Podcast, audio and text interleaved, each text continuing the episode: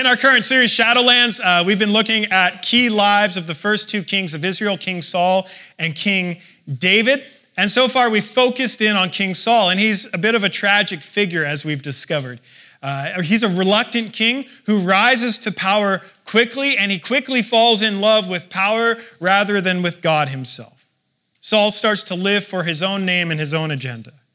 And up until this point, Saul has been a king like all of the nations. You wouldn't be able to pick him apart from all of the other kings of all of the other nations, except in one area. We see an exception today, and here it is Saul will not have a biological heir. This is the first point of where he will be unlike the nations. And this is a big deal if you're a king, because as a king, you want to have progeny uh, to, to take over your throne, hence why the Anglican Church exists, King Henry VIII, right? And so, because, good Anglican joke, don't worry about it. but because of Saul's continued unfaithfulness, God has the prophet Samuel sent out to identify and anoint the next king, and it's David, a young shepherd from a rural village. And unlike Saul, David is described in Scripture as a man after God's own heart. A man after God's own heart. And yes, David is flawed like the best of us. But for the most part, his kingship will be completely unlike the nations. More so than Saul, David is going to be a shadow of the true king that is to come. In the life of Jesus, uh, David, we begin to see more clearly the life of Jesus. And today's passage, which we just read, uh, is a famous one. Even if you'd never heard it before, you're probably familiar with the metaphor of David and Goliath. Uh, this is, you know, what we use to talk about when the underdog prevails. This is how we understand the story. It's this battle which put an end to any baby being named Goliath again. You know, you're, you're, you're familiar with it to a degree. But before we get into the, the duel between David and Goliath, the, we need to go to the chapter that precedes it, chapter 16, verse 7. The Lord said to Samuel on his quest to find David, Do not look at his appearance or at the height of his stature, because I've rejected him. For God sees not as man sees, for man looks at the outward appearance, but the Lord looks at the heart. You see, this perspective is crucial to understanding our passage today because, at face value, this passage appears to be about human courage and effort, about the underdog overcoming. But that's really not the heart of it. Well, it's not entirely wrong to ask what giants are we facing. Let's be honest, none of us right now are engaged in warfare, let alone facing a nine foot nine giant who wants to destroy us. Count yourself hashtag blessed today. At face value, this passage, it can inspire us to rise up in faith and face the, the challenges we, we face in life. It wouldn't be wrong to draw that conclusion from this passage. And I, I hope that you would do that. I hope that you would see David's faith and want to go out and, and live life with your radical faith. But the heart of this passage means to get us asking a different set of questions. And there's just one question I want to explore together this morning What does it mean to be a person after God's own heart. What does it mean to be a person after God's own heart? So, if you have a Bible, open it up to 1 Samuel chapter 17. And we're going to begin in verse 2. And if you don't have a Bible, everything is going to be on the screen. And uh, if, if you want, you can take one of the church Bibles home. It's yours if you don't own one. 1 Samuel 17, verse 2. Saul and the men of Israel were gathered and encamped in the valley of Elah and drew up lines of battle against the Philistines. And the Philistines stood on the mountain on one side, and Israel stood on the mountain on the other side, with a valley between them. And there came out of the camp of the Philistines a champion named Goliath of Gath, whose height was six cubits and a span. So here we are. The Philistines, they are the arch uh, nemesis of Israel. They were rivals. Think Pepsi versus Coke, Lakers versus the Celtics, Star Wars versus Star Trek, Microsoft versus Apple, uh, America versus Russia, or more importantly, Taylor Swift versus Katy Perry. Uh, bad blood. You know, this is what the Philistines were to Israel. Now, the great enemy of Israel, the Philistines, they're on the offensive. You know, the two armies, they're separated geographically just by a little valley. But separating the Israelites from the Philistines uh, psychologically is a chasm of fear. They're afraid. The whole camp of the Israelites are gripped by fear because the Philistines, they've always been more technologically advanced than Israel. All throughout the scriptures, we see that the Philistines entered into the Bronze Age before Israel. But they're also more advanced because they have a champion named Goliath. We don't measure things by cubits and a span, so it's hard uh, to see what's so intimidating about Goliath. He was a giant, but not in a fairy tale sense. Anyone who grew up enjoying The Princess and the Bride, or more importantly, WWF before it was WWE, know about Andre the Giant. He was seven foot four, and he was a, a formidable opponent for the man in black, and he could make Hulk Hogan appear small. But the tallest man in recent medical history is Robert Pershing Wadlow. This is a real picture of him. Wadlow was eight foot 11. So it's not too much of a stretch, Roger quality pun intended, for us to imagine Goliath, who is somewhere near nine foot nine tall. He was enormous, a full head taller than Wadlow. And so, if you try to imagine his height with his arms stretched above his head, wielding his weapon of choice, you can imagine what a terror he might be. The impact he might be upon the psychology of Israel, the fear that he would inspire, because the average Israelite in this time was a good five foot six. But it wasn't just his size that struck fear into the hearts of Israel. His wardrobe was the ancient equivalent of Iron Man. We read in verses 5 through 7 about his battle gear. He had a durable coat of mail covering him from shoulder to knee. It, it weighed roughly 150 pounds. So imagine me. Thank you. And uh, he also wore a bronze helmet and fancy uh, bronze leggings worthy of their own mention. And he had a javelin as well as a spear with a spearhead weighing in at 15 pounds. So, in addition to all of this, Goliath had a shield carrier. And the Hebrew word for the, the shield refers to a shield that was the size of a normal sized man, a full human grown shield. And this little man ran in front of Goliath to protect him. So, keep this picture in mind as we read Goliath's taunts in verse 8. Why have you come out to draw up for battle? Am I not a Philistine, and are you not servants of Saul? Choose a man for yourself and let him come down to me. If he's able to fight with me and kill me, then we will be your servants. But if I prevail against him and kill him, then you shall be our servants and serve us. Goliath is suggesting a tactic that we see uh, in the ancient Eastern world, a representative battle. And he's actually saying, in, in a way, the Philistines are giants compared to little Israel. Your culture is nothing compared to us. So let's have a fight, one on one, winner takes all. And given the stature, stature of Goliath, it's no surprise that we read in verse 11 when Saul and all Israel heard these words of the Philistine, they were greatly dismayed and greatly afraid. We read in verse 11 that Goliath's taunts went on for 40 whole days, morning and evening. So not only are the people afraid, their king their representative, the one who should go out and fight for them, he's afraid too. And this would be a psychologically defeating experience. You know, after a few days, you might still hope, oh, someone will rise up, someone will, will show up, someone will fight this battle. Even after two weeks, you might even be able to hold on to the hope, like, well, maybe the journey was long. They'll show up, someone will come and fight this battle. But after 40 days, morning and evening, no one has stepped up to the plate. Not even the king, who scripture mentions is very tall by his own right. Seasoned in war, not even the king will step up to the challenge.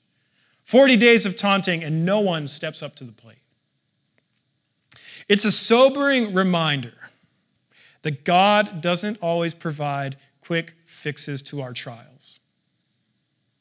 God does not always provide quick fixes to our trials. But after 40 days of taunting, on the 41st day, David enters the battleground. And he's there running errands between his father back in Bethlehem and his brothers who are there at war. And David arrives, and we read in verses 22 through 23. Uh, David left the things in charge of the keeper of the baggage, ran to the ranks, and went and greeted his brothers. And he talked with them, and behold, the champion, the Philistine of Gath, Goliath by name, came up out of the ranks of the Philistines and spoke the same words as before, and David heard them. So their daily ritual continues.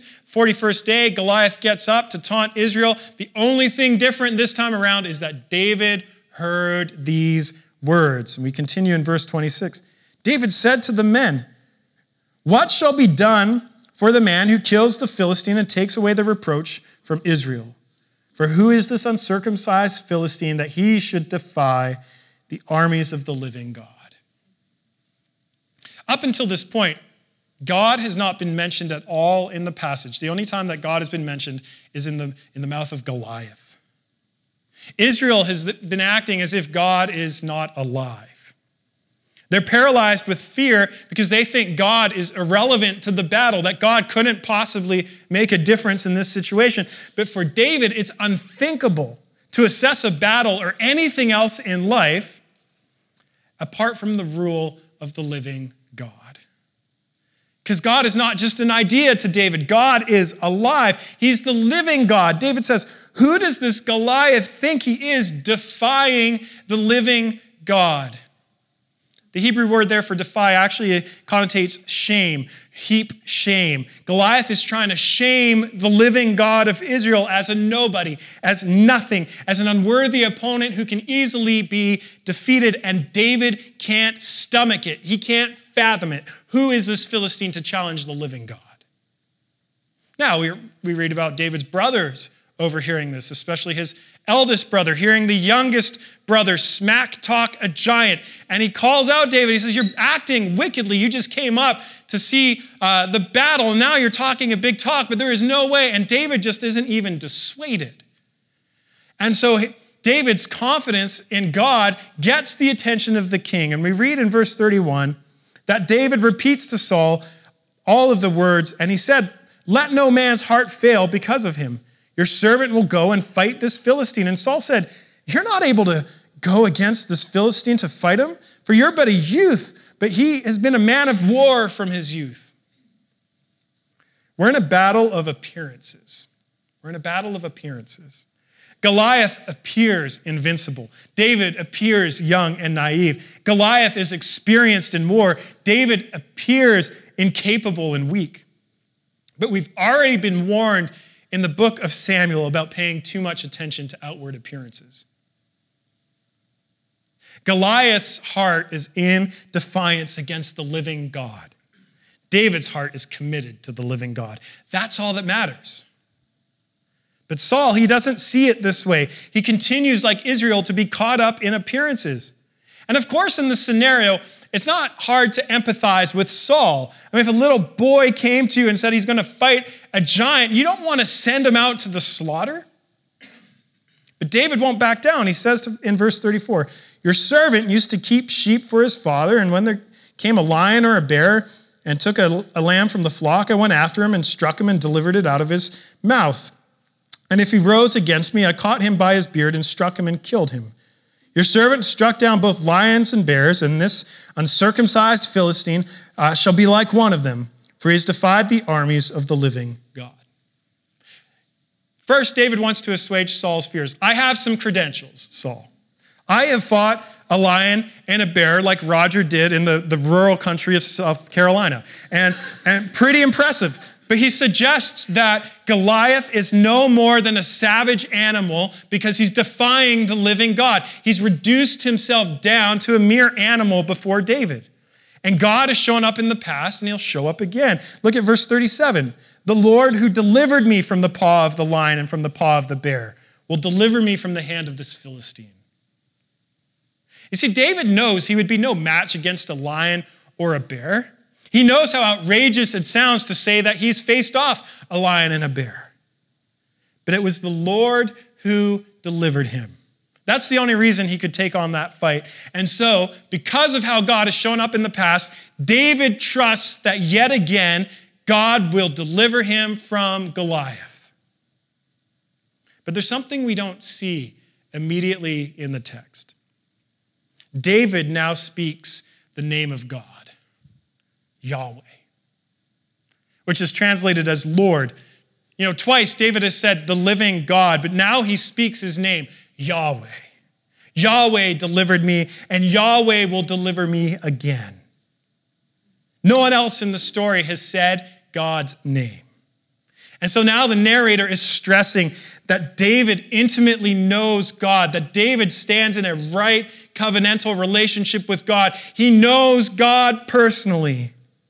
David is a man after God's own heart. You see, David doesn't have a hypothetical faith. He believes in the stories he's inherited from Israel, but he also knows God has shown up in his own life. He trusts that Yahweh will continue to deliver. And he prevails upon Saul and he temporarily emboldens Saul. Saul responds in verse 37 Go and Yahweh be with you. For a moment, Saul believes in the power of Yahweh. But then Saul attempts to share his armor with David. And it's comical. Because, first off, Saul is at least a full head taller than David, much, much taller. And the armor, it won't work for David. It's too clunky. You know, it's like a child trying to wear her mother's dress or a son trying to wear his father's suit. And behind this comical incident, however, is the reality that Saul has always tried to be like the nations in every capacity. If you look closely at the description of his armor, it parallels the description of Goliath's armor. But that won't work for David. David's way of kingship will be unlike the nations. His strength and defense won't be in having the best technology and equipment. David won't be like Saul or Goliath. He takes off the armor. Instead, we read in verse 40, he took in his hand and chose five smooth stones from the brook and put them in his shepherd's pouch. And his sling was in hand, and he approached the Philistine. You see, David goes out as he is. He's a shepherd with a slingshot and some stones.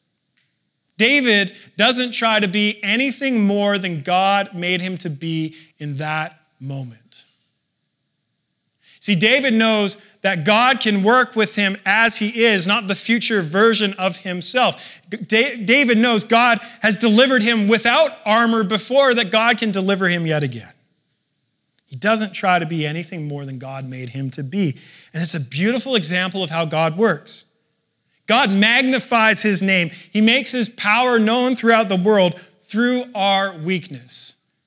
As St. Paul puts it, God's power is made perfect in weakness. He doesn't need our strength, he just wants our hearts.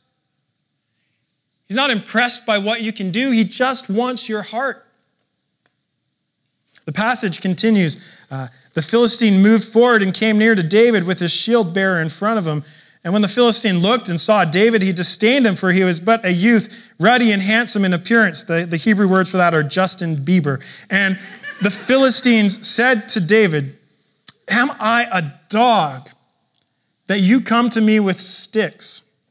And the Philistine cursed David by his gods. The Philistine said to David, Come to me, and I'll give your flesh to the birds of the air and to the beasts of the field.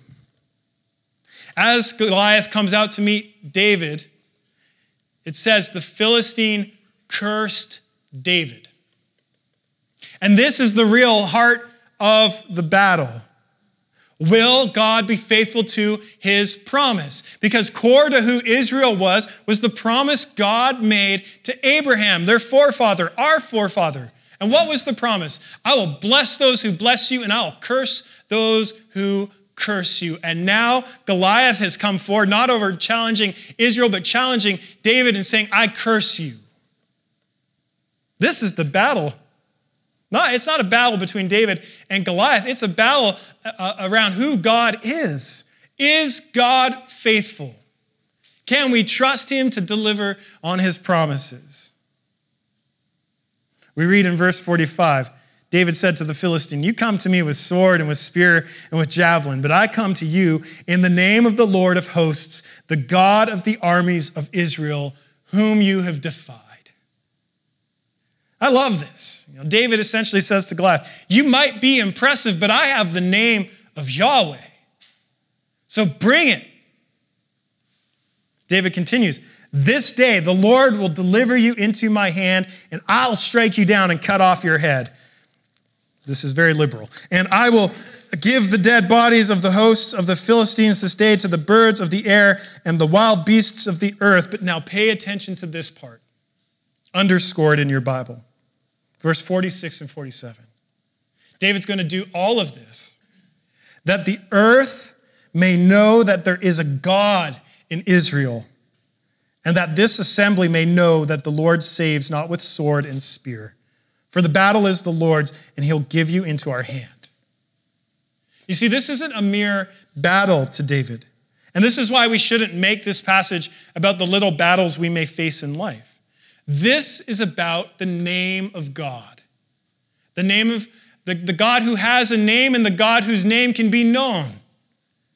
David said, Goliath is going to be defeated for two reasons and two reasons alone. First, so that all of the earth, in other words, everybody, David says Goliath is going to be defeated so that everybody can know there's a God in Israel and he's the living God of the universe. That's reason number one. And reason number two, so that Israel, God's people, know that God doesn't save with the sword or spear, but by his power. And now we begin to see what it's like to be a person after God's own heart. You trust who God is, you desire God, you care about God's reputation and not your own. You care about God's glory and not your own. You want God to be made known in the world and not just stake out your own ground. You want to see people follow God with great faith, not trusting in themselves, but trusting in His power. And this is counterintuitive for us because so much of life in this world is about making a name for yourself. Maybe you want to be insta famous. I can't even believe this is a phrase, but I researched it this week. You know, you curate your image, you snap photos, you show us what you're eating and the adventures you're seeking, the deep thoughts you're pontificating. You gain enough followers, and companies will even pay you to promote their products in your photos. But it's all about your name, it's all about building up your image. Or maybe you've gone to the best school, you got the best grades, you apply for the best jobs, you're doing all the best things so that your resume or your CV can be the best and stand out above everyone else. You're building a name for yourself. Or maybe you're in the phase of life where you're thinking about your legacy, how to leave your mark on history. So you make large donations with your name attached, or you, you try to make an impact on people so your name will be remembered. Again, it's all about your name. And I feel this temptation acutely. I'd say it's probably my greatest temptation in life desiring reputation, desiring fame, desiring status, the desire to be known and have people know what my name is. But God continually challenges me in this area. Goliath had a name and it crumbled before the living God. Saul, Goliath, David, Alistair, Michelle, Laura, Bub, Julia, Tom. It doesn't matter what your name is. If you're trying to make a name for yourself, your heart is out of sync with God's heart. You see, this passage invites us to lay down the name you're trying to make for yourself and to live for a greater name, an eternal name, the only name worthy of faith and adoration the name of God. And that's the first step towards becoming a person after God's own heart. But there's still another step. So let me ask one more question Is your preferred future one where the entire earth cherishes God's name? Where every single person's knee bows before the living God. You see, this rubs against our cultural sensitivities. We're taught to respect the d- different beliefs. We're taught to keep our personal beliefs to ourselves. We're told that they're all equal and they're all valid. So listen to me first. We should respect the equal right for everyone to have their own belief and religion. In a pluralistic society, nobody should be treated differently because of their belief or religion. As Christians, I would even say we must work for and pray for the flourishing of every person, even our enemies. So, how much more for someone who merely holds different beliefs than we hold? So we must seek the common good of every single person. But this does not mean that we have to accept all religions and beliefs as equally valid, because they're not. They're not. You see, we immediately feel like, well, you can't say that. And look, I don't want to deny that common truths can be found in other religions of the world.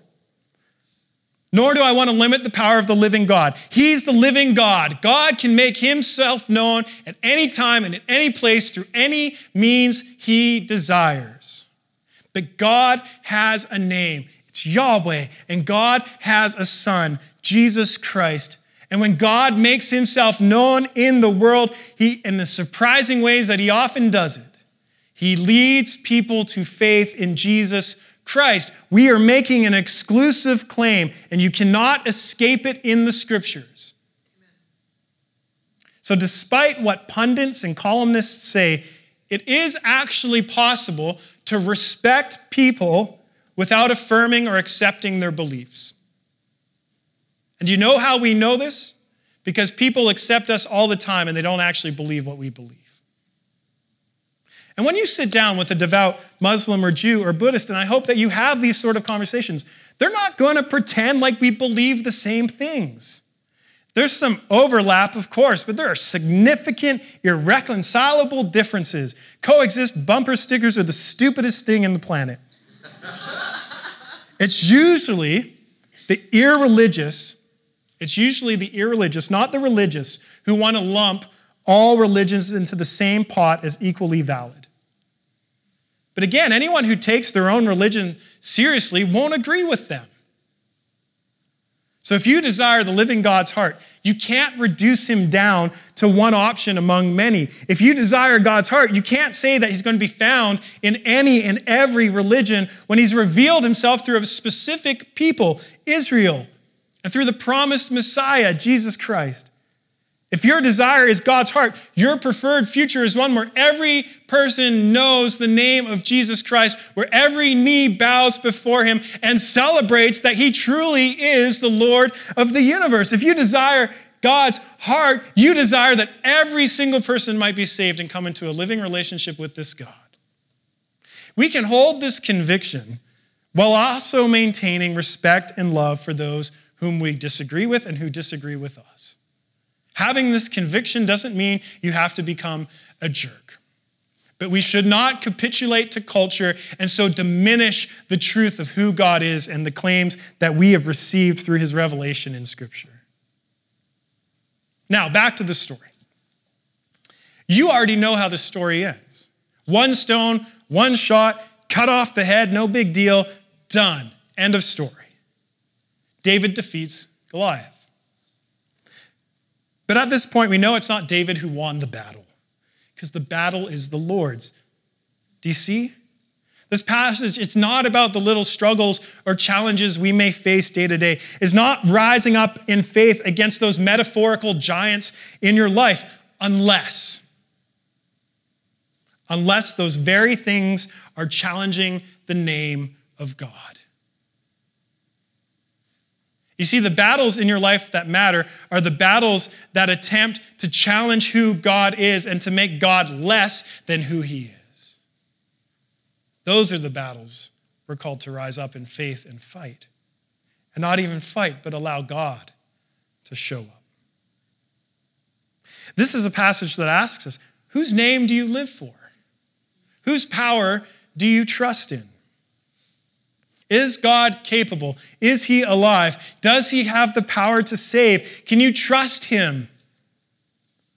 And David, he shows us what it's like to be a person after God's own heart. And what we have in Scripture is just the highlight reel of David's life. We don't have every moment, but this moment might be his finest hour. And this is not for the reasons you might think. This is not David's finest hour because of what he did or even what he teaches us about God. It's his finest hour because his life, his heart, gives us a glimpse of the true king. It's his finest hour because with clarity we see Jesus Christ. More than David, more than any of us, Jesus was a man after God's own heart. He knows the heart of God. And when he walked on earth, he never deviated from the will of God, from God's heart and desires. And like David, Jesus arrived for the battle at hand, and it had everything to do with God's name. In a world of suffering and evil and affliction, does God have compassion for us? Will God forgive our sins? Will God ever make things right in the world? And like David, Jesus went into battle unarmed, stripped naked, nailed to a cross, but God's power is made perfect in weakness. Unarmed, naked, exposed, helpless, having the appearance of defeat, Jesus delivered us from our greatest enemies, the giants of evil, sin, suffering, and death. You see, you don't have to rise up with faith to fight these battles because Jesus has already fought the battle for you. The battle is already won, it's done. See, David's faith shows us that a faith in God is not a faith in what we can accomplish or do, but a faith in what God can accomplish and do, and a faith in what God has accomplished and has done for us. As Jesus says, it's finished. The victory is ours.